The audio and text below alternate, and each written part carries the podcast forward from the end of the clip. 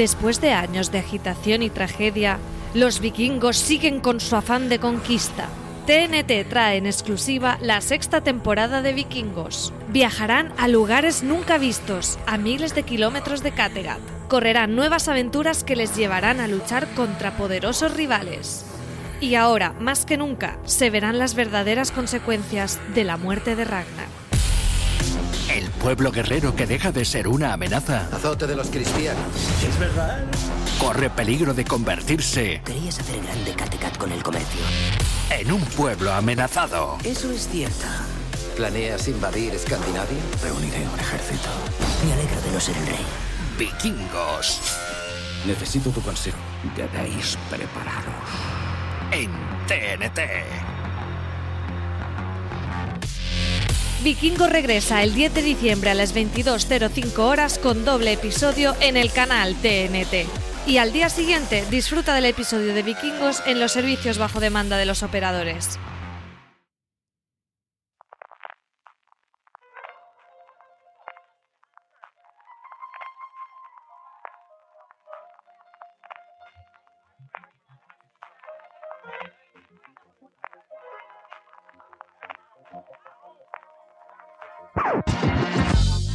Bienvenidos a Streaming, el programa de fuera de series donde cada semana repasamos y analizamos las novedades y los estrenos más importantes de las diferentes plataformas de streaming, canales de pago y en abierto. En el programa de hoy, con el árbol y el veneno ya puestos como debe ser, hablaremos de Space Opera, de superhéroes adolescentes y de fontaneros políticos. Además, como cada semana, repasaremos las series más vistas por los lectores y oyentes de fuera de series a través de nuestro Power Rankings, donde por fin seis semanas después repite una en el primer puesto. Y terminaremos con las preguntas que nos enviáis relacionadas con el mundo de las series de televisión. Yo soy CJ Navas y tengo conmigo a Francis. Vosotros estaréis de puente, pero yo no, Arrabal. ¿Cómo estamos? Muy buenas, CJ. Pues aprovechando el puente para ver series, como está mandado, ¿no? Estaría feo que aquí en Fuera de Series en streaming no recomendemos un puente para ver series. Yo me he dedicado a poner árboles, belenes, redecoraciones y poquitas cosas más. Así que series, sí es cierto que alguna he visto el primero de Truth to Be Told, que tengo ganas de verlo. Yo creo que se puede empezar a hablar del síndrome del primer episodio de Apple. ¿eh? A partir de ahora Está creo que no hay- tendencia, Sí, ¿no? sí, sí, sí. Mira que tiene los miembros y tiene los actores y tiene un montón de gente que me apetece y alguna de las líneas incluida. Pero hoy esta mañana en la entrevista que le han hecho en TV Top 5 a la creadora y digo, mira, si la serie que me estás contando esa me gusta mucho, el problema es que no es la que he visto yo. Al menos el primer no episodio. ¿no? No- la una con la otra. en el primer episodio ya te digo yo que no, y no por falta de momentos. Tengo que confesar, eso sí, que la parte en la que ella graba el podcast, en la que tenemos a, la protagonista, que también es un giro con respecto a la novela. La novela originalmente la, la- protagonista sería las gemelas que aquí interpretan Lizzie Kaplan, y, y mm, así no se graba un podcast, Francis. No, no, es decir, si eres la podcaster más conocida que hay con el mayor funcionamiento, primero, tus auriculares no son inalámbricos. Lo siento mucho. Ya, Yo soy el gran defensor de los productos de Apple inalámbricos. ¿Qué voy a decirte yo de los Sí, pero AirPods? para que- grabar un podcast no es. El Bluetooth no es amigo del podcast. yo creo que no. Y sí, llevas unos bits la mar de monos para tenerlos. Tienes a tu editora que está grabando al lado, que me parece muy bien, tiene la Ujú. señora ahí. No te metes en una sala con los techos muy altos y sin ninguna insonorización alrededor. Tampoco. No. No, los techos altos tampoco son amigos del Si podcast. tienes ¿no? ese nivel, o, si lo vas a grabar en casa, que no me parece mal, con el casoplón que tiene eh, la protagonista, me parece muy bien que lo hagas. Bueno, pues te buscas una salita pequeña, la aíslas acústicamente y tienes toda esa parte. Y luego, sobre todo, tienes toda la parte de edición, porque al final está grabando. Yo creo que esa parte Sí que es, que es muy aspiracional, ¿no? te digo yo que no, pero, pero sí. En cambio, toda la parte de la historia, que no esperaba para nada de su familia, me encanta. Toda la parte, su padre es el que hace del abuelo en, en This Is Us, y tiene toda una, una evolución de, de que no esperabas, de que es motero, muy rollo Sons of Anarchy, que esa parte yo creo es totalmente inventada. Me ha gustado muchísimo, muchísimo. Esa parte yo creo que está muy bien. Yo os comentaré algo más la semana que viene, que haya visto al menos los tres, incluso cuatro, porque ya habré emitido el cuarto episodio y, y podemos hacer un poquito de repaso también de, de cómo están las series de, de Apple TV después del desembarco y de la llegada. Yo creo que vamos a hablar de ellas. ¿Cuántos tinoninos le darías a la serie, CJ? ¿Cuántos qué? ¿Cuántos tinoninos? No tiene tantos, tiene tiene, un girito pequeñito al final que más o menos te lo puedes Pero no hacer. tiene mucho, ¿no? es tan ni no no, es ni no. especialmente, ¿no? Por ahora no demasiado. Yo creo que sí que van a intentar. La creadora comentaba que que el gran misterio es la protagonista, que el gran misterio, más allá de, de Más qué que el ocurrió en el asesinato. ¿no? Que es el- Sí. ese supuesto asesino que ella ayuda a encarcelar. Recordemos que al final la historia es eh, matan al, mm, a un profesor universitario, la, la- la atacan en su casa, de hecho, y lo asesinan y lo descubre la mujer con las hijas mellizas la mañana siguiente y la serie da un salto de 19 años, porque además te, te marcan mucho que no son 20 años lo que ha pasado, sino Ostras. 19 años desde eh, que empieza el, el asesinato, eh, en el que ocurre algo al principio, que es una nueva vista con unas nuevas pruebas que se presentan, que fundamentalmente es la declaración previa ante la policía que hizo una de las dos mellizas de a él se le condena por dos cosas fundamentalmente, porque se le encuentran huellas dentro de la casa y luego porque una de las dos mellizas dice que lo vio saltar la valla. Y hay una declaración previa antes del juicio que se hace esa misma noche ante la policía en la que te dejan entrever sin dejártelo muy claro que no se sabe hasta qué punto ella realmente lo vio o realmente está un poquito apoyada por la policía en que finalmente diga que lo vio como está, ¿no? Y eso es el- quizás el detonante para que eh, la protagonista, que es la periodista que empezó a escribir originalmente sobre todo la trama del, del del, del asesinato y al final del, de la culpa y de alguna forma ella dice que eso le hizo la carrera y que ella lo condenó, es muy grandilocuente de yo, la prensa fue el que realmente lo hizo. Ella empieza a hacer el girito, ahora es una conocida podcaster de True Crime y, y a partir de ahí eh, empieza a investigar o querer investigar si realmente fue así o se metió la pata 19 años antes. El elenco es sencillamente espectacular, o sea, es una cosa brutal toda la cantidad de gente que tenemos interesantísima haciéndolo. Y lo que te digo, yo creo que falta enhebrar un poquito las, las cosas y, y volcarse. Nuevamente, yo creo que el, el ver el primero si no tuviese el segundo y el tercero, igual me hubiese tirado para atrás. Es cierto que la temática me gusta, que todo el mundo que está ahí, especialmente Lizzie Kaplan y, y hasta cierto punto Aaron Paul, eh, me gustan muchísimo. Mm, eh, Elizabeth Perkins creo que está también recordar que hace la madre de- del Sí, personaje de en la Y podcast, yo todavía eh, es, vamos, una presencia alucinante y todo, o sea que... que tiene, pues eso, un elenco brutal, ¿no? Eh, a ver, ya os contaré yo cómo- cuando lleguemos al cuarto o al quinto y hablaremos de ello. Yo tengo muchas ganas, eh, es de estas del, del puente, de, de las que van a caer. Vamos, después de este preámbulo totalmente improvisado, de, de sí, vez, de vez en cuando nos pasa, a hablar con eh, de las noticias de los repasos. Antes de ello, noticias. HBO Max, que hasta cuando tengamos la confirmación de cómo va a llegar en España, si va a ser todo a través de eh, HBO España o, sus series se van a repartir, como de alguna forma nos ha comentado, vamos a meterlo al principio en noticias. Encarga Generation, eh, después de este piloto tan raro, la serie producida por Lena Dunham, que es el gran nombre que hay, Francis, lo curioso que tiene esta serie es que es una serie cuyo piloto fue creado por una eh, chiquita de 18 años que lo dirigió su padre que mm, la gente que la ha leído, eh, incluido alguna gente de, de la prensa americana, habla muy bien de este piloto, que la historia que cuenta más o menos, eh, la cuenta en forma de dramedia, es un giro de tuerca a las relaciones de, de adolescentes en Estados Unidos, algo que hemos visto en Euforia, no sé si va a ir por ese tono o va a tener otro tono totalmente distinta, pero sí como curiosidad esa, que al final es la vuelta a la televisión, es sí como productora, posiblemente dirija alguno y evidentemente haya tenido mucho papel, de Elena Adam apadrinando un- una nueva creadora, en este caso, una chiquita de 18 años llamado Zelda Barnes. Sí, esto para suerte de los fans de Girls, para mala suerte de los detractores de Camping, pues nuevo proyecto de, de Elena Dunham. La serie va a tener 10 episodios, sigue un grupo de estudiantes de secundaria cuya exploración, dicen, de la sexualidad moderna a través de dispositivos, app y móviles va, va- va a tener el, el foco que va a poner a prueba las creencias que tienen sobre la mm, vida, el amor y la naturaleza de la familia en una comunidad conservadora. El punto atractivo es que tiene a esta joven creadora, tan solo 18 años, eh, Zelda Barnes, y su padre Daniel Barnes, que ha sido quien ha dirigido el piloto. Sí, es decir, un 90-210 para la época, ¿no? ¿Verdad? Ya está, no tiene mucho más. A ver qué tal. De así, una mezcla entre Euphoria, Sex Education, por ahí, por ahí, ¿no? Eh, a ver, yo creo que lo que cuentan tiene más pinta de Sex Education que de Euphoria, desde luego. Pero, a ver, después la evolución de Euphoria, cuando quería ser divertida, divertida. Lo que pasa es que lo quería ser muy poquitas veces, eso también es cierto. Vámonos con Amazon Prime Video. Amazon Prime Video presenta, parecía que jamás la tendríamos, y sí, para lo tonto, lo tonto, ya está aquí la cuarta temporada de esa absoluta maravilla de ciencia ficción llamada The Expanse. Primera como Amazon Original, comienza un nuevo capítulo para la serie con la tripulación del Rocinante en una misión de la ONU para explorar nuevos mundos más allá del Ring Gate. La humanidad ha tenido acceso a miles de planetas similares a la Tierra que han creado una fiebre colonizadora y han ido avanzando las tensiones entre las naciones opuestas de la Tierra, Marte y el Cinturón. Ilus es el primero de estos planetas rico en recursos naturales, pero también marcado por las ruinas de una civilización alienígena muerta hace tiempo, mientras los terrícolas marcianos y cinturianos maniobran para colonizar a los habitantes de Ilus y sus recursos naturales estos exploradores no entienden este nuevo mundo y no son conscientes de los grandes peligros que le van a esperar. Si estáis buscando una serie de ciencia ficción con la que ocupar estas navidades, pocas cosas podéis encontrar mejor de que The Spans, que además ahora que está en Amazon, esto puede tener 14, 15 temporadas fácilmente. Está basado en una colección de novelas que yo, si no recuerdo mal, llevan 8 editadas, más una decena de novelas cortas, es todo un universo en expansión, valga la redundancia. Eh, The Spans, eh, la primera temporada... Lo he visto venir, el chiste. sí, sí, sí. Me, me- me estaba viendo conforme lo decía. ¿Eh? Sí. Eh, la primera temporada tiene un, un whodunit en su punto inicial, tiene una, una investigación con un policía y cosas de esas. A partir de la segunda temporada empieza a ser mucho más space opera, mucho más política, mucho más en la idea de lo que fue Battlestar Galáctica, eh, lo que pudo ser en su momento lo que también es Star Trek. Es decir, tiene muchísimo más que solamente el, el vamos a poner el foco Ujú. en una determinada investigación de qué ha ocurrido con una eh, chica que desaparece en el primer episodio. De verdad que vale muchísimo la pena.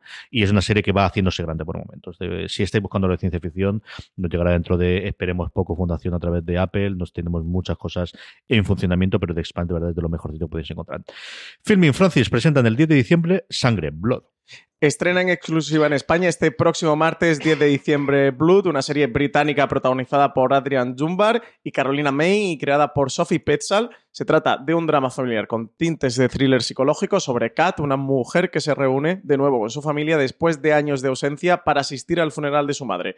Influenciada por un suceso del pasado, Kat empezará a sospechar que su padre ha tenido algo que ver con el fallecimiento de su madre. Y críticas inglesas que están llegando maravillosas sobre la serie. La La ponían muy- muy, muy, muy bien Sí, sobre especialmente ella. creo que era el The Guardian que hacía un artículo como que suponía un cierto cambio de rumbo a esta serie para Channel 5, como del que el canal entraba en las series de prestigio y, y desde luego eh, lo, ponía o la colocaba en el radar para la crítica de series de televisión. Sí, señor. Y Filming, que poquito a poco pues sigue creciendo. Recomendaros una vez más el gran angular que hicimos con Jamie Ripoll, que verdad que fue un verdadero placer que nos contase las interioridades de cómo montas una plataforma para competir con los grandes, buscando pues eso, lo que al final queda y los huequecitos y las series de calidad, que de verdad que Filming está haciendo un catálogo impresionante. Lo que ahora, claro, al final vas contándolo poco a poco y no te haces la idea, ¿no? Pero, pero cuando lo, lo miras para atrás y ves, tiene 10 o 12 estrenos fáciles este año de lo mejorcito que se ha estrenado. ¿eh? y las otras no es porque no quisieran, porque, no, porque al final pues eso, empuja a otra gente o comprar derechos nacionales no solo para España, sino que llega alguien que te lleva, pues eso, como ocurre con Fleabag,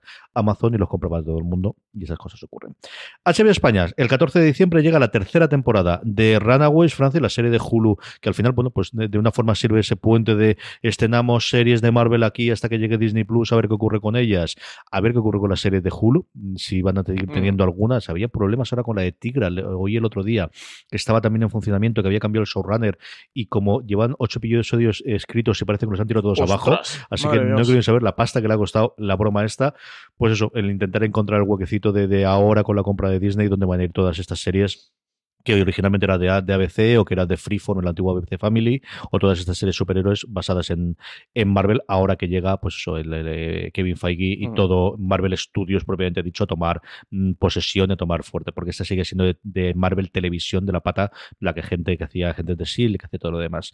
Y luego, en la noticia de la semana, en cuanto a, a nuevos eh, nuevas producciones, es que ha dado luz verde una cosa llamada Los Fontaneros de la Casa Blanca, de White House Plumbers, una miniserie sobre el escándalo Watergate que tiene dos nombres absolutamente propios encabezando el reparto. Pues Woody Harrelson y Justin Terux, nada más y nada menos, que van a volver a interpretar un papel en una serie de HBO después de haber protagonizado True Detective y The Leftovers respectivamente en este The White House Plumbers, que me encanta el episodio esto de los fontaneros de la Casa Blanca. Va a ser una miniserie de cinco episodios sobre el escándalo Watergate. Eh, va, bueno, traducido es y sería como los fontaneros de la Casa Blanca y contará la historia de cómo Howard Hunt y Gordon Liddy fueron los responsables de derrocar accidentalmente al presidente que con tanto celo intentaban proteger. Y bueno, esto de los fontaneros, eh, para quien se quede un poquito más ajeno al mundo de la política, refleja cómo se le llaman o cómo se le llama interiormente a, esos que trabajan por detrás o entre bambalinas o entre telas y hacen la política en segundo plano. Sí, yo lo que no sabía es que en Estados Unidos también se llamaba, que en inglés también, yo lo conocía la, la, expresión en, en español, de lo conocer los fontaneros de la Moncloa, tanto en la época de Felipe como en la época de, de Andar, o lo que ahora sería. Los americanos siempre han utilizado el tema de Spin Doctor, que era normalmente la, la parte de prensa, pero esto es gente más de atrás, ¿no? De los que, para aquellos que habéis visto Bota Juan, el, personaje de, de, alemán, creo que recuerda que se llama el actor que, que manda ahí en medio y dice que pega los cuatro gritos, da los cuatro insultos y dice si tiene que hacer así por el partido, el que controla un poquito las riendas del, del partido, esa es la parte del, de los fontaneros. Movistar Plus es la cadena que más estrena esta semana, una semana que ya estáis notando, que ya estáis viendo que tiene la cosa muy, muy tranquila, Francia. Yo no sé si es la resaca de la acción de gracias americanos, nosotros también por la parte española el puente, si porque estamos guardando todo para Navidad, si porque todo el mundo en Estados Unidos está leyendo guiones, porque por mucho que haya cambiado la temporada de pilotos, ahora es el momento donde más generación hay. Pero el caso es que Movistar Plus es la que más estrenos tiene, como decía, y es que el 9 de diciembre trae en primer lugar la primera temporada de L2 puntos Generación Q. Secuela de la serie que revolucionó a una generación, Betty, Alice y Shane regresan 10 años después junto a un grupo de nuevos personajes LGTBIQ, más empoderados y más diversos que navegan entre el amor, el desamor, el sexo, las contradicciones y el éxito en el corazón de Los Ángeles. Las protagonistas Jennifer Beals, Kate Manning y Leisha Haley retoman sus papeles originales en esta nueva entrega, esta nueva serie de Showtime que va a continuar la historia de las tres protagonistas originales a las que se unen nuevas incorporaciones 10 años después del final. Una Jennifer Beals por la que no para el tiempo, de verdad, es de las dos o tres actrices que yo no sé el pacto con el diablo que tiene esta mujer porque estaba igual en Flashdance, ¿eh? sí. que 30 años después, yo recuerdo verla en, en, en, esta serie malograda de Son Ryan de, de, policías, de ver la primera y digo, no puede ser, si está exactamente igual que, que estaba entonces, de verdad, hay dos o tres, mm, impresionante el pacto con el diablo que tienen. Por otro lado, también el 9 de diciembre nos llega la primera temporada de Work in Progress. Avi es una mujer de 45 años que se autodefine como gorda, bollera y queer. Su mala suerte y las consecuencias de su depresión la conducen inesperadamente hacia una relación con una persona transgénero que transforma su vida por completo. Work in Progress es una comedia negra de Showtime de temática LGTBIQ, una serie muy autoral y autobiográfica, así es como la definen a esta serie de Avi McKinney, que coproduce, coescribe y protagoniza su propia serie, producida también por Lily Wachowski. Casi nada. En Netflix nos llega la gran noticia de que por fin tenemos fecha de estreno. No me lo creía hasta ahora que esto iba a llegar, Francis, después de tres eh, imparos, más las veces que se intentó adaptar para la película, Lock and Key, por fin podemos verla en el 2020. Sí, no, esto no nos lo creíamos ninguno. Llegó la película de Deadwood, también va a llegar la serie de Lock and Key para que veas, CJ, que tenemos que tener fe en los proyectos. En la humanidad, sí, sí. Al sí, final sí. terminan llegando. Eh, tuvo intento fallido en Fox, intento fallido en Hulu. Nueve años lleva el proyecto dando vueltas por las cadenas de televisión. Pues nada, finalmente vamos a ver Lock and Key en, en la pantalla. Va a ser el próximo 7 de febrero. No queda demasiado, es la fecha elegida por Netflix para su estreno mundial. La serie sigue a los tres hermanos Locke cuando se mudan junto a su madre a una casa ancestral, la Key House, en la que encontrarán varias llaves mágicas que parecen estar relacionadas con el misterioso asesinato de su padre. La serie está creada por Carlton Cuse y Meredith Averill y adapta la novela, mejor dicho, la novela gráfica maravillosa de Jonah Hill y, ay, señor, se me dio totalmente el, es dibujante Gabriel Rodríguez, Gabriel Rodríguez ¿no? Uh -huh. Es espe espectacular, de verdad vale la pena que lo veáis. Hay varias ediciones hechas en España, incluida una antológica de Panini en dos volúmenes, creo recordar que es preciosa, maravilloso regalo o autorregalo de Navidades, de verdad. Si no los habéis acercado hasta él, es, es una miniserie chulísima, chulísima, chulísima. Tengo muchas ganas de ver qué han podido hacer.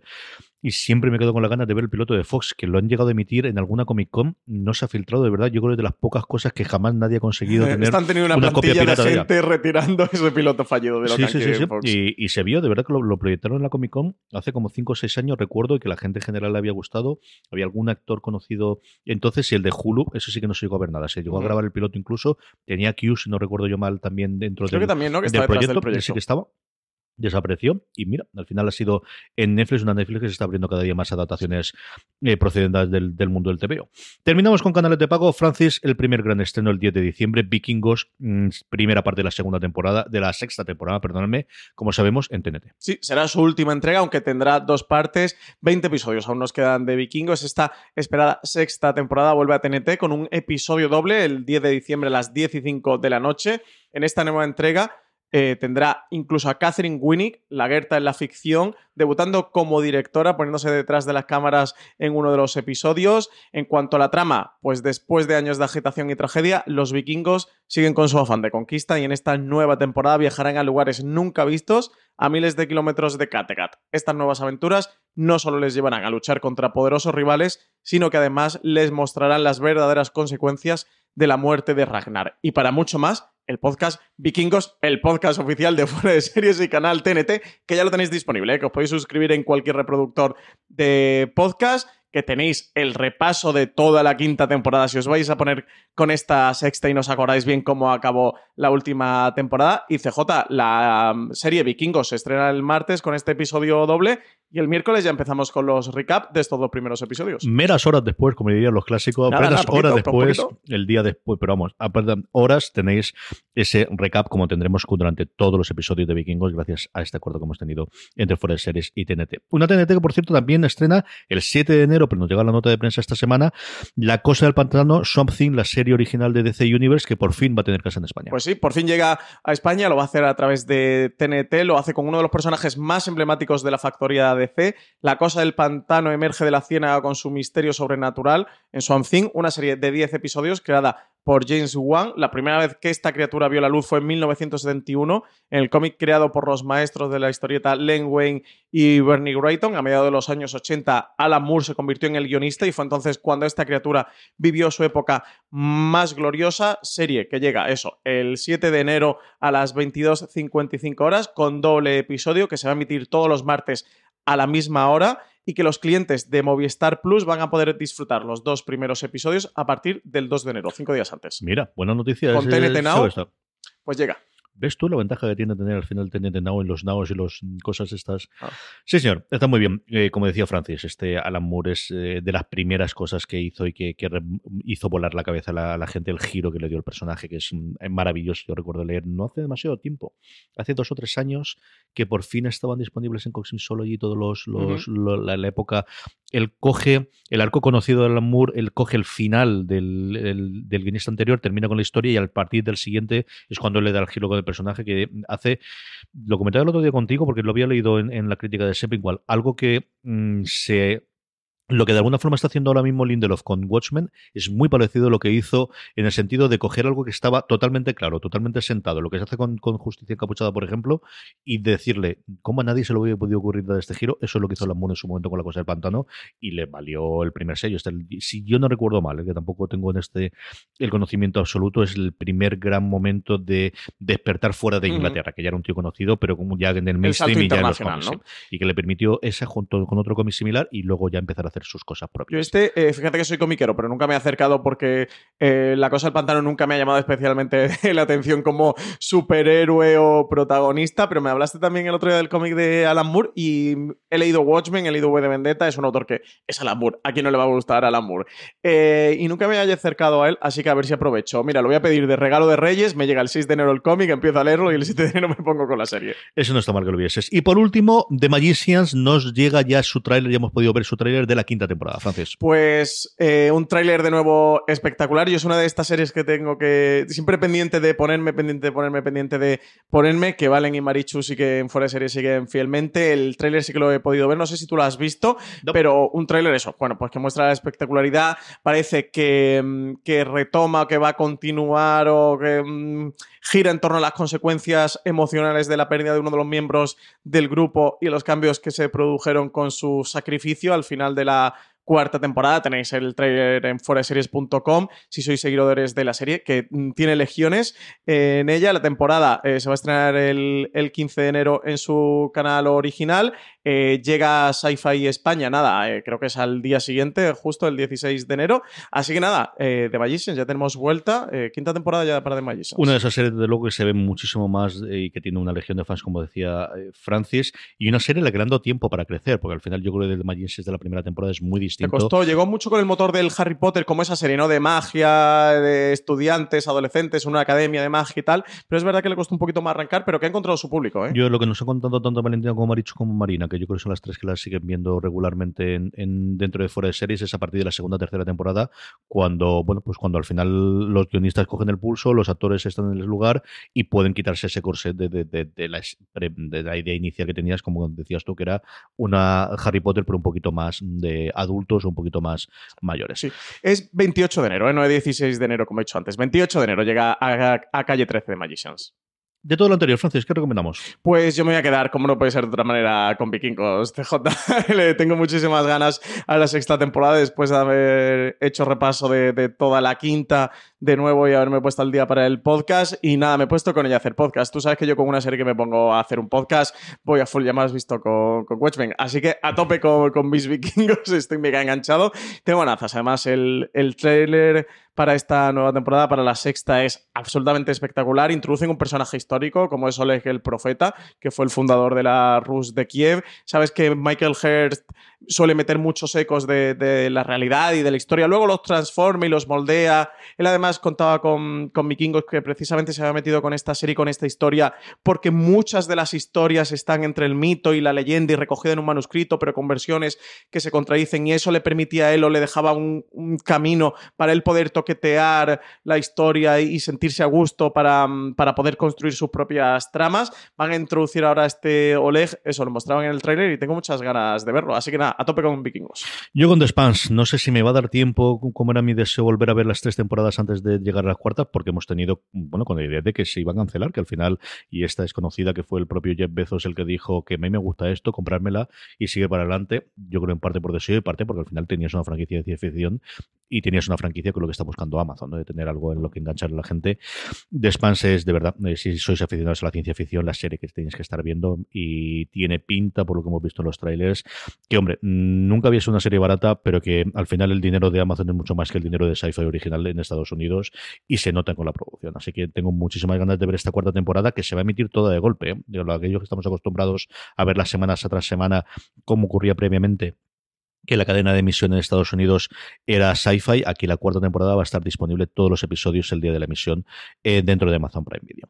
Vamos ya con nuestros Power Rankings, Francis. Vamos ya con las series más vistas por nuestra querida audiencia durante la semana. Unos Power Rankings que hacemos semana tras semana gracias a una pequeña encuesta que colgamos en fuera de series.com, pero que como siempre os digo, si queréis que os avisemos, si queréis estar al tanto de cuando salga para que de esa forma podáis votar a vuestras series favoritas y que estén en el puesto más alto, no tenéis más que uniros a nuestro grupo de Telegram, telegram.com m barra fuera de series, donde más de 1.100 personas hablan diariamente sobre series de televisión y además cada vez que colgamos la encuesta os avisamos o mandamos una pequeña notificación así nada, en cuestión de 10-15 segundos ponéis cuáles son las tres series que más os han gustado la semana anterior, que es como hacemos el Power Rankings y de esa forma tenemos, bueno, pues este Power Rankings, como os digo, con en menos movimiento de lo que tenemos, solo hay una entrada y por tanto una salida del mismo, tenemos varias, eh, el, el, podio está prácticamente igual que, que el anterior, pero el resto de los puestos desde el 3 al décimo sí que hay bastante movimiento. En cuanto a puestos, de hecho, cae cuatro posiciones y se queda en el puesto número 10, hablando de ciencia ficción y hablando, hablando de Amazon Prime Video, de Money de High Castle, que ya ha terminado. Y no, una posición para Peaky Blinders, serie de Netflix, que estrenó hace ya unas semanas temporada y oye, vuelve a entrar. Estuvo en el Power Ranking cuando el estreno y vuelve a entrar. La legión de seguidores de Peaky Blinders es también innumerable. Sí, señor. Peaky Blinders es la única entrada, la única novedad con respecto a la semana pasada. En el puesto número 8, pues la serie del año Succession con su segunda temporada. Las dos están disponibles en HBO España. Pocas cosas podéis hacer mejor estas navidades que si no ha visto Succession, ver las dos temporadas. Además de verdad, además de verdad. O regalar los DVDs o una suscripción para HBO y que se pongan a ver las dos temporadas que hay de Succession. Séptima posición para Mr. Robot, serie que está disponible en Movistar Plus. Última temporada de Mr. Robot y cae cuatro posiciones en nuestro Power Ranking. Una última temporada, desde luego, a ver cómo la cierran, pero que está muy, pero que muy bien. Hay que ir planteando un review. Lo que pasa no va a terminar hasta enero, que si no recuerdo yo mal, porque Ahora son 13 ¿no? o 15 ¿Uno? y son un montón de episodios y queda todavía bastante. Sube un puesto con respecto a la semana pasada la serie de Netflix de On the Fucking Wall después del estreno de su segunda temporada. Y quinta posición para Ricky Morty, serie que está disponible en TNT. Los lunes se emite. Eh, también está disponible en HBO España los lunes. Tres posiciones sube Ricky Morty. Que poco a poco va escalando. Yo creo que esta la vamos a tener mucho más arriba conforme llegue en la emisión de los episodios. Un puesto sube, se queda justo al borde del podio. The Walking Dead en Fox, que ha terminado ya su primera sí, parte de la temporada. El parón, ¿no? Tiene el parón de la décima temporada. Ya volverá, creo que ya para febrero. Creo que sí, que, que en torno a febrero llega. Eh, tercera posición, CJ ya en el podio, La Materia Oscura, serie disponible en HBO España, de HBO junto a DC, que sube una posición con respecto a la semana pasada. Y a partir de aquí, todo igual que la semana pasada. En el 2, esa absoluta maravilla de Netflix llamada The Crown, después del estreno en su tercera temporada. Y en la primera, pues la mejor, la inigualable, la inimitable, la, la lintelofiana Watchmen, serie disponible en HBO España, original de HBO. CJ, que hay unos maravillosos recaps que me han dicho a mí que están haciendo dos muchachos guapos, altos, bien y con lucidos, ¿eh? Efectivamente, que tenemos todos los recaps todas las semanas, semanita a semanita, todos los miércoles los publicamos, a ver qué nos trae el octavo episodio cuando estamos grabando Frances y yo todavía no lo he podido ver, y el noveno y definitivo episodio de la que esperemos sea primera temporada, no sé. Esperemos, ¿eh? Sí, este, el troleo este, que haya que hacer. este troleo está llegando demasiado lejos. Que si tiene que tardar tres años en hacerla, yo me parece correcto y entiendo, sí, sí. entiendo lo que haga falta, pero no, no, no, no, no. Le ha cogido el pulso también que aquí tiene que hacer algo más. Tiempo le damos, pero, pero eso, hasta que no nos pida más, ¿eh? Vamos ya entonces para terminar con las preguntas de los oyentes, a esas preguntas que nos mandáis semana a semana a través de nuestras redes sociales, donde podéis encontrarnos como fuera de series en Facebook, en Instagram, en Twitter, en todos los sitios, o también en esa encuesta que os comentaba previamente con la que hacemos el Power Rankings, os dejamos siempre un huequecito abajo para que nos hagáis preguntas, como por ejemplo ha hecho JL Adama que nos dice, me encantan vuestros programas, muchas gracias por el cariño y el esfuerzo que demostréis en ellos, pues muchas gracias a ti por escucharnos. ¿Sabéis si alguna plataforma va a incluir la temporada 11 de Doctor Who en su catálogo? de Doctor Who. Buena pregunta, buena pregunta esa, buena pregunta. Buena pregunta. Ay, Dios mío, ¿cómo puedes tener una serie con tantísimo fandom y, y- y tantos problemas de distribución internacional, especialmente en España, Francis? Sí, buena pregunta esa. Aquí en su día la tuvo Sci-Fi durante varias temporadas y la estuvo emitiendo, pero hace años, ¿eh? Hace años, digo, cinco años, ocho años, hace bastantes años, ¿eh? Eh, Por lo que sabemos y por lo que nos llegaron a comentar en su día, era una serie porque dejaron de tenerla. Que se habla más de ella o que quizás tiene más seguidores que luego espectadores. Eh, más gente que dice verla o que la sigue de una manera irregular. O que los espectadores ya ven muy rápido la serie conforme se. Sí, Yo creo que es una sí. combinación de todo. ¿eh? Sí, y que luego los datos de audiencia no eran lo suficientemente buenos para lo cara que era, por lo visto, Esa traer la serie, porque por lo visto las, las cifras de los derechos de emisión son muy, muy caros. Al hilo de esto, Marina escribió hace un par de semanas un, artículo en Forest Series que se llama Doctor Who, el éxito internacional que dejó de estrenarse en España, que cuenta, JL Dama, toda esta historia, que hace un poquito de repaso de cómo está disponible incompleta en Amazon, que no se sabe si se va a ver la nueva temporada o no. Eh, yo si tuviera que apostarme algo del bolsillo, apostaría porque no, al menos este año, y que tarde un tiempo en venirse. Yo te recomendaría, te dejamos el, el link, el enlace del, del artículo de Marina, JL Adama, por si te interesa, si no eso. Te vas a fuera de series y buscas eh, Doctor Who y, y lo encontrarás y ahí entra en profundidad, Marina, sobre todo lo que ha ocurrido. María Azcona nos pregunta sobre los unicornios. ¿Se sabe algo de las descargas de, la, de HBO? Gracias, guapetones. A mí esto, me es un una troleo. provocación, ¿eh? Un Esto- troleo, o es un sea, troleo. a mí, yo esto me lo tomo como provocación, CJ, no como una pregunta, ¿eh? si María es oyente nuestra, me parece una provocación. Yo pensaba que te veía trasteando con la mesa. Digo, aquí va a soltar lo de Roy. Va a dar No. el botoncito. Ah, bueno, si quieres, mira, mira. Fuck off. Sabía yo, sabía yo que iba a salir. ¿Tendremos app nueva para el 2020 o que Francis lo has pedido para los De Reyes? HBO. eh, eh, no, no voy a hacer spoiler de mi carta de los Reyes Magos porque, porque vamos a sacar algo en Fuera de Series, creo. Eh, es que no sé qué María que le, que quiere que, que le digamos. Es que no sé si es un troll de verdad. No, no soy un troll o una persona inocente. no sé, yo lo de las descargas de HBO, de verdad, esto ya. eh, el otro día vi que alguien le preguntó por Twitter a HBO decía que estaban trabajando en ello. Esperemos que sea verdad eh, y que lleguen pronto. De verdad, eh, HBO, eh, que nos gusta mucho su catálogo, que tiene el mejor catálogo de los mejores catálogos de series de España. Pero es que uno no siempre está con su móvil, con su tablet o con su ordenador en casa, con wifi. Y que hay gente que viaja en trenes y en autobuses y en aviones, que necesitamos aplicación para seguir consumiendo series de HBO. A mí, CJ, yo es que no sé si a ti te pasa, pero yo es que hay veces que se me atrasan series de HBO o que no me puedo poner al día con ella con algún maratón o algo porque voy a hacer un vi- algún viaje y como no permite la descarga, pues me tengo que ir a Filming, me tengo que ir a Amazon, me tengo que ir a Netflix o me tengo que ir a Movistar. Que Movistar no es la que mejor tampoco descarga del mundo, No. pero por lo menos se puede descargar permite. uno a uno, con paciencia. Pero, Con la oye, aplicación abierta, porque con se la aplicación no abierta. va. Pero te lo puedes descargar, por lo menos. Oye, pues mira, si tienes paciencia lo consigues. A mí me cabrean mucho más otras cosas de la plataforma por encima de las descargas que en su momento me han fastidiado, que es el hecho de que sea una plataforma pensada solo para películas, que no te permita poner las series favoritas, que no te guarde en muchas ocasiones dónde vas en cada uno de los episodios. Es decir, que yo no puedo decir, Watchmen, quiero ver todos los episodios. No, el que pueda poner como favorito un episodio de Watchmen, si ya lo he visto, ¿para qué quiero poner este como favorito? No, no necesito, lo que necesito es la otra. Y al final el favorito te lo tienes que construir con las búsquedas. Yo es cierto que a día de hoy mis plegarias van más por la línea de que se integre HBO dentro de Apple o dentro de Amazon, como existe en Estados Unidos, que te puedes suscribir a HBO a través de Apple o a través de Amazon y por tanto utilizar la interfaz que tiene Apple o que tiene Amazon, que es bastante, bastante mejor y que puedas tener todos los combinados, más allá de que la propia HBO pueda sacarlo, sinceramente. O sea, yo no lo tengo absolutamente nada, nada claro que esto lo veamos mis ojos, que igual nos sorprende y es así, pero no lo sé. Ojalá. Más cositas, Francis. Eh, Lucky Luchano nos dice: Hola guapetones, me gustan mucho las series de mafia o crimen organizado. ¿Cuál es para vosotros la mejor serie de este género? Obviamente, quitando Los Soprano.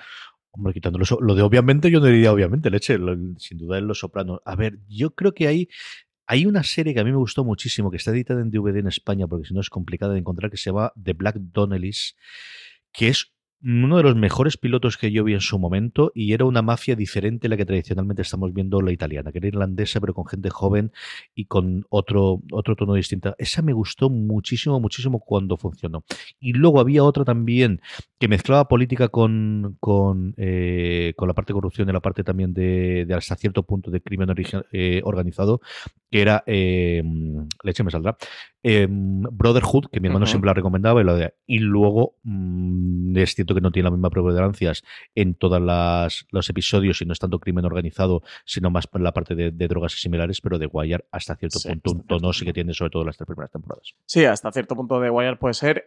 Yo recomendaría también hasta cierto punto. Ahí, ahí, ahí, ahí, crematorio, ahí, ahí, tiene la parte Eh, política. Fariña tiene toda la parte, ¿no? Fariña y tal, de lo que es mafia, mafia pura y dura, núcleo duro.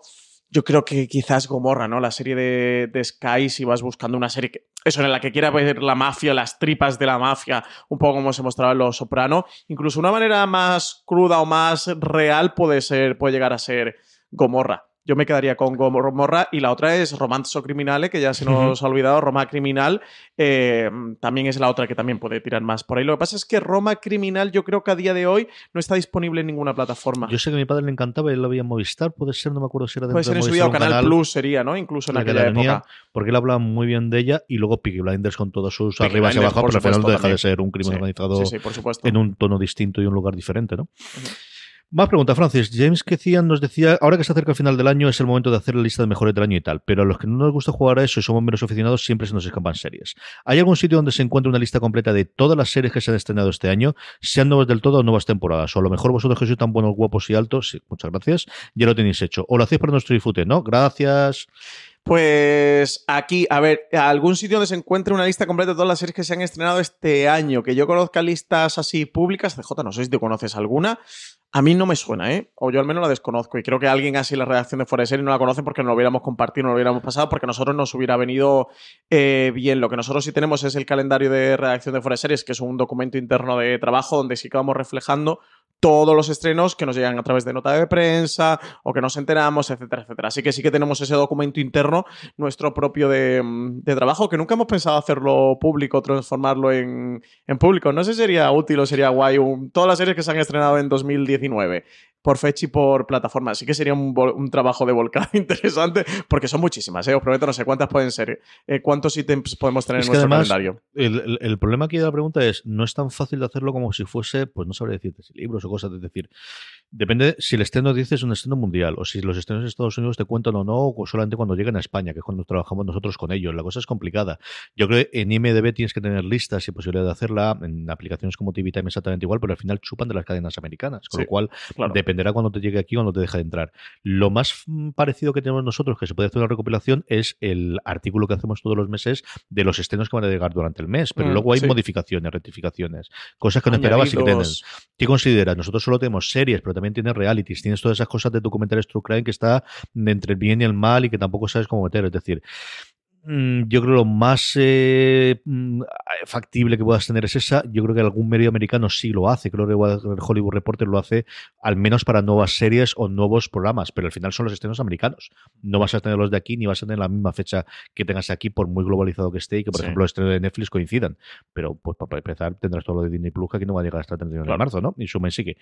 Ese yo creo es el gran hándicap que tiene a la hora de decir dónde pones el corte y cómo puedes. eh, no tienes un proceso automatizado que te coja desde las plataformas, como podrías hacer con la música, por ejemplo, con otros sitios distintos de esto ha sido todo lo que ha ocurrido.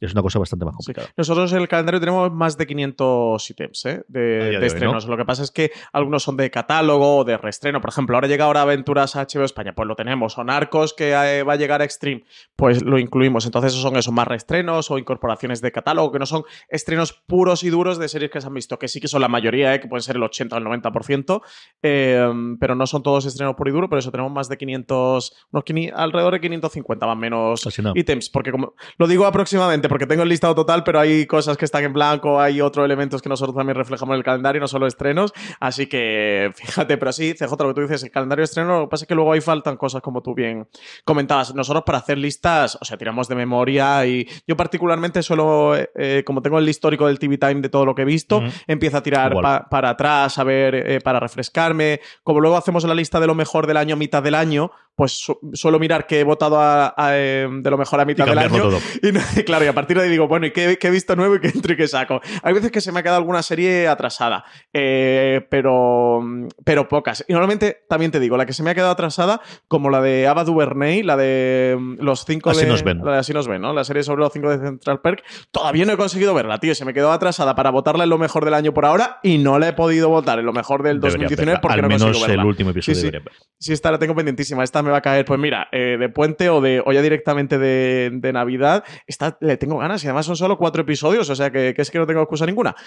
Pero como siempre hay series maravillosas para ver, pues, pues la vida está nuestra. CJ, una vida dura, difícil, llena de penurias, un, un valle de lágrimas. Un valle de lágrimas. Sin duda. Mira, hablando de valle de lágrimas, la teníamos después, pero voy a saltarla porque engancha bien. Zarzaparro nos pregunta cuál es la serie secuencia donde más habéis llorado en toda vuestra vida serie. Yo es que soy muy poco llorón, ¿eh?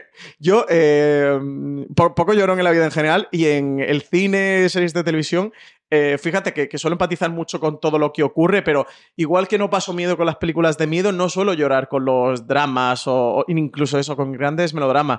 No sé, CJ, a mí me costaría recordar, por ejemplo, con The Crown, con el tercer episodio, sin hacer spoiler de lo que ocurre ahí. Oye, no te digo yo, que el nudo en la garganta se te hace ¿eh? y el corazón se te encoge. Pero a mí que se me llega a caer la lágrima, difícil, ¿eh? Yo tengo complicado. Yo, varias, muchas. He llorado con muchos. Yo soy un blandengue. Yo he llorado con todas las puñeteras temporadas de Boya Horseman, absolutamente todas. Todas y cada una. Siempre tiene un episodio en el que te toca el corazoncito. Reciente, Francis, la que iba a decir yo, porque la recuerdo vividamente, ya no solo en del eso, sino de salir del este. Mi mujer estaba en la terraza y decir que te pasa y tener que dar un abrazo. Fue Con el tercero de The Crown, ¿no? Bueno, pero tú es que tienes nenas que todavía tiene que ser mucho más duro. Eso sin hacer spoiler, pero. Ostras, para padres es jodido ese episodio, ¿eh? Y luego, yo creo que algunos finales de, de serie, o algunas muertes de marquen muertes de personajes, alguna desaparición de personajes, alguna de las series clásicas, yo creo en algún momento de Los Sopranos, sin duda, pero no recuerdo, ahora te, te podría decir este de aquí.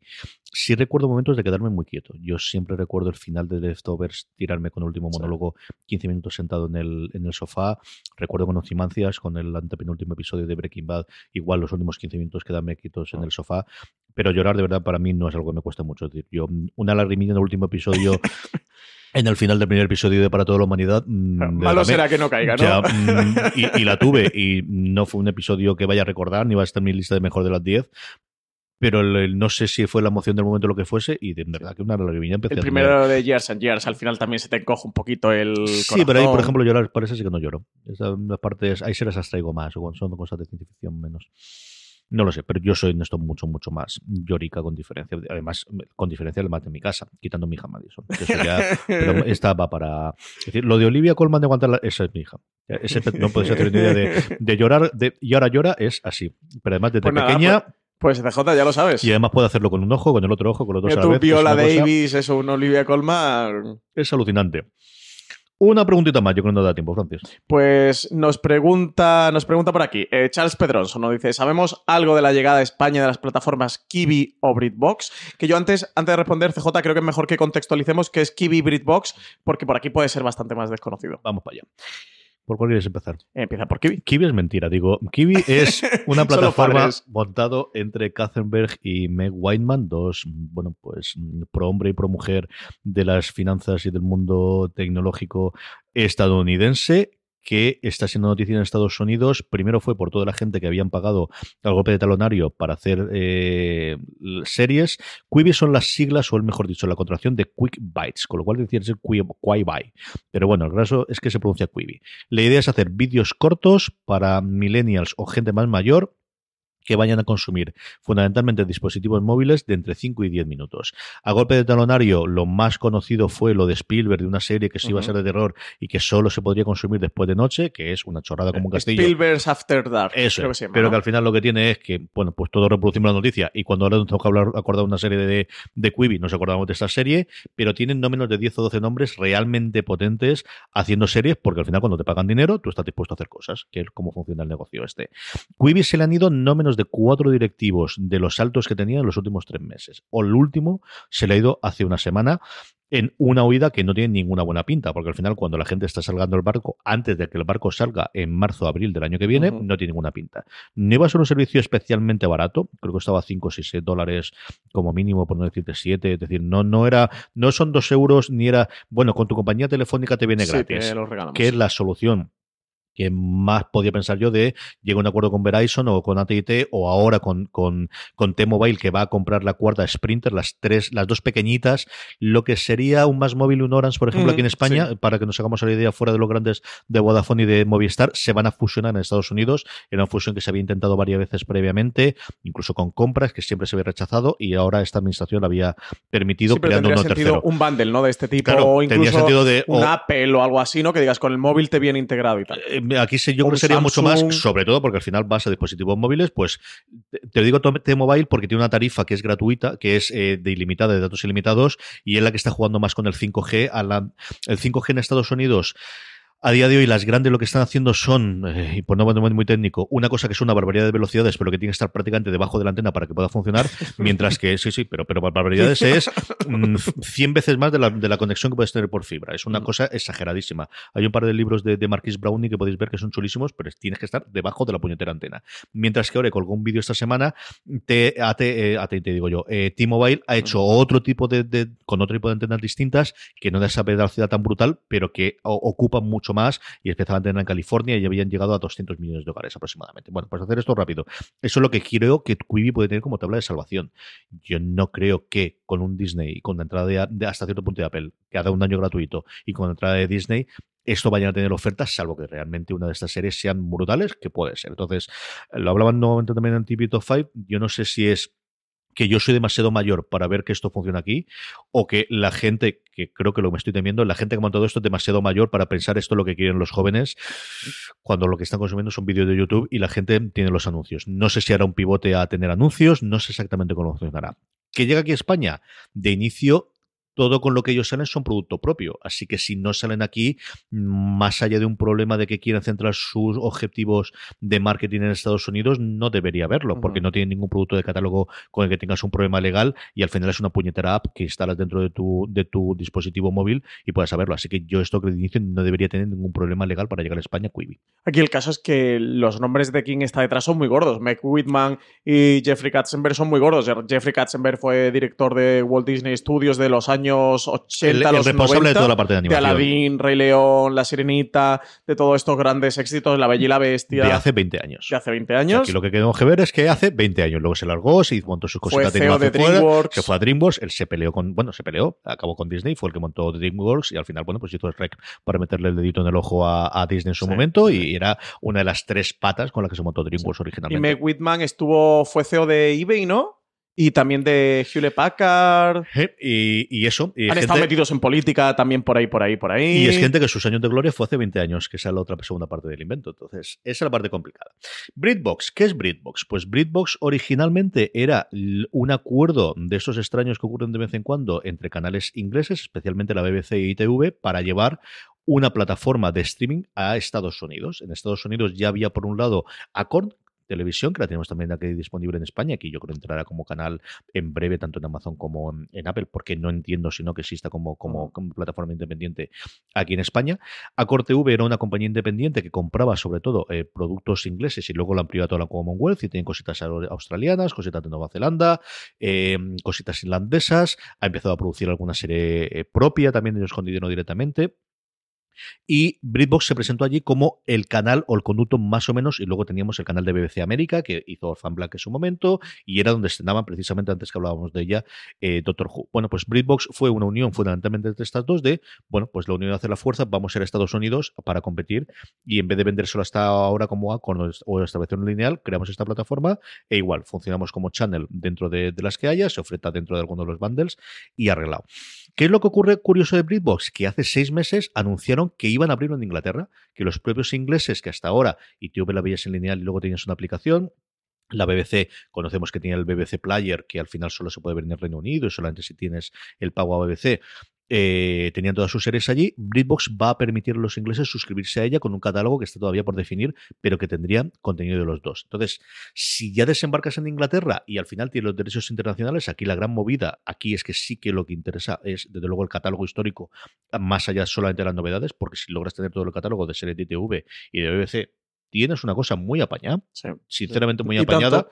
Em, yo no, de, es decir, me a mí me, pareció mucho muy extraño que llegase en Inglaterra. No me extrañaría que si en Inglaterra entra, em, lo abran en el resto de Europa.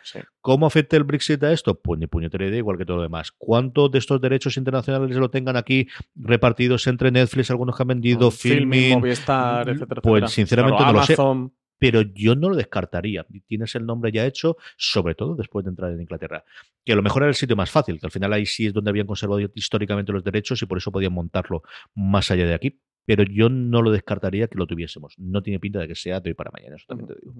A ver qué tal. Eh, eso sorprende el giro con, con, Inglaterra. Así que a ver el salto internacional. Aquí de nuevo siempre son el problema de derechos y de ventas y demás. Y, si la mayoría de tus series, o por no decir todas, ha perdido los derechos por cinco años, etcétera, etcétera, pues esto es muy complicado y el camino se plantea como un desierto muchas veces. Le ha pasado en saltos de salto a canales. Aquí en España le pasó a MC cuando llegó que no tenía Mad Men, no tenía Breaking Bad, no tenía The Walking Dead, etcétera, etcétera. Entonces son inicios también muy complicados que entonces tiene que comprar series de otros canales porque los tuyos propios tienes perdido los derechos. Siempre son saltos complicados. A ver qué tal BritBox.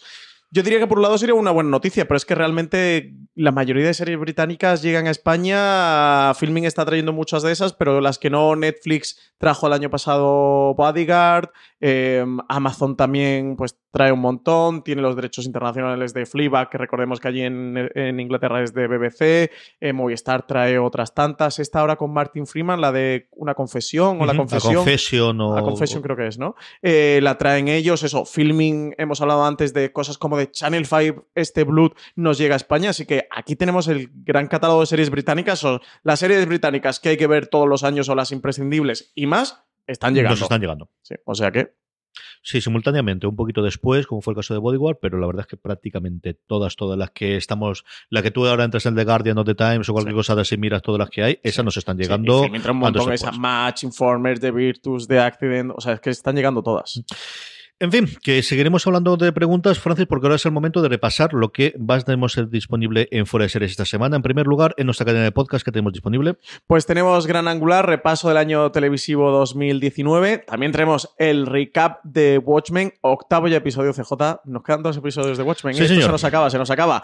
También tenemos el primer recap de Vikingos, el podcast oficial, el 6x01 y por 02. Recordad que este no está en la cadena de podcast de Fuera de Series, que tenéis que ir a vuestro reproductor de podcast habitual, bien sea iVoox, Apple Podcasts, Spotify, cualquier otro, o incluso YouTube, que en el canal de YouTube de TNT también os podéis allí suscribir y también podéis escuchar estos recaps que vamos a hacer. Eso, primero y segundo episodio después de su emisión en TNT el martes. También tendremos el top de las mejores series de 2019. Tenemos el repaso del año y también el top de las mejores series. Y por último tendremos un gran angular de, sobre Juego de Tronos. Volvemos a Juego de Tronos. Salió elegida como la mejor serie de la década para la redacción de Fuera de Series. Así que vamos a hacer un gran angular sobre Juego de Tronos la mejor serie de la década. Vamos a analizar por qué es eh, o por qué puede ser o por qué ha sido para Fuera de Series, para la reacción de Fuera de Series, la mejor serie de la década. Y en la web esta semana tenemos un montón de informaciones, de artículos como siempre y de contactos, de los cuales destacamos tres de ellos. Pues tenemos 16 mejores series de 2019, nuestro top. Hemos, pusimos una nota de corte de que entraban a partir de X, de X puntuación, han entrado 16, así que ahí lo tenéis. En las 16 mejores series de 2019 tenéis tanto el cómputo general de la lista de la reacción después de haber votado todos, como las listas individuales. Así que si queréis queréis saber cuáles han sido las mejores series para CJ, o para Marina, o para Álvaro, o para María, o para Alberto Rey, para el resto de la reacción, o para mí, pues entráis ahí y la consultáis. ¿Dónde habremos puesto Watchmen CJ y yo? Pues oye, entrad y lo descubriréis. Luego también tenemos todas las series que está preparando HBO para 2020. Hemos hecho este artículo recopilatorio de proyectos. El 2019 ha sido un año donde han recibido luz verde muchísimos proyectos de HBO con todo el tema de la fusión, de la compra por parte de AT&T. Había contratos que no se podían firmar, por lo cual muchos proyectos están por ahí dando vueltas a falta de, de la rúbrica. Ya la han conseguido durante este 2019, así que os traemos este tema para que sepáis todo lo que está preparando HBO para el próximo año. Y luego un artículo sobre Disney Plus, un artículo sobre The Mandalorian, éxito o fracaso, las cifras de Disney Plus con The Mandalorian como reclamo, artículo de Álvaro Niva en el que pone en la balanza, pues todos los suscriptores, todo el lanzamiento de Disney Plus y todo lo que está ocurriendo y todo lo que está ocurriendo alrededor de Mandalorian. Que veremos aquí a partir del 31 de marzo, si no es que lo adelantan eh, y no llega antes Disney Plus. Querida audiencia, hasta que ha llegado streaming, mucho más contenido en podcast en fuera de series y aparte ese recap de vikingos que tenéis que suscribir. Coged el móvil que te estáis escuchando ahora mismo, buscáis vikingos el podcast oficial y os suscribís y escucháis a María, a Francis y a Richie. Mucho más contenido en fuera de series.com. Don Francis Arrabal, la semana que viene ya vamos totalmente prenavideñas, ¿eh? Pues ya semana que viene, navideña. Esta semana hemos estado cortitos de noticias y de contenidos, a ver qué tal se presenta la que viene. Y sí, ya, ya la siguiente, 16 de diciembre, ya estaremos metidos en plena Navidad, ¿eh? Mandándonos preguntas, que además nos quedan varias, y yo creo que aprovecharemos para hacer ese programa semestral que tenemos entre Navidades y Reyes, en el que contestamos preguntas una detrás de otra a nuestra audiencia, incluido, por ejemplo, qué ocurrió con el streaming de la semana pasada, que es un momento podéis para poder hacerlo. podéis aprovechar. Podéis sí. preguntar, podéis preguntar, que ahí lo contestaremos, que contestamos de todo, así que tanto de series como de cualquier otra cosa. Hemos creado un misterio, un halo de misterio alrededor de qué pudo La ocurrir con el streaming. Vaya semana, revolucionado, y vaya ¿eh? semana fue, menos mal que ya ha pasado. A todos vosotros, queridos míos, nos volvemos a oír la semana que viene. Eh, gracias por escucharnos y recordad, tened muchísimo cuidado ahí fuera. Unfriendly Progress Surplus Store, corner of People's Drive and 124th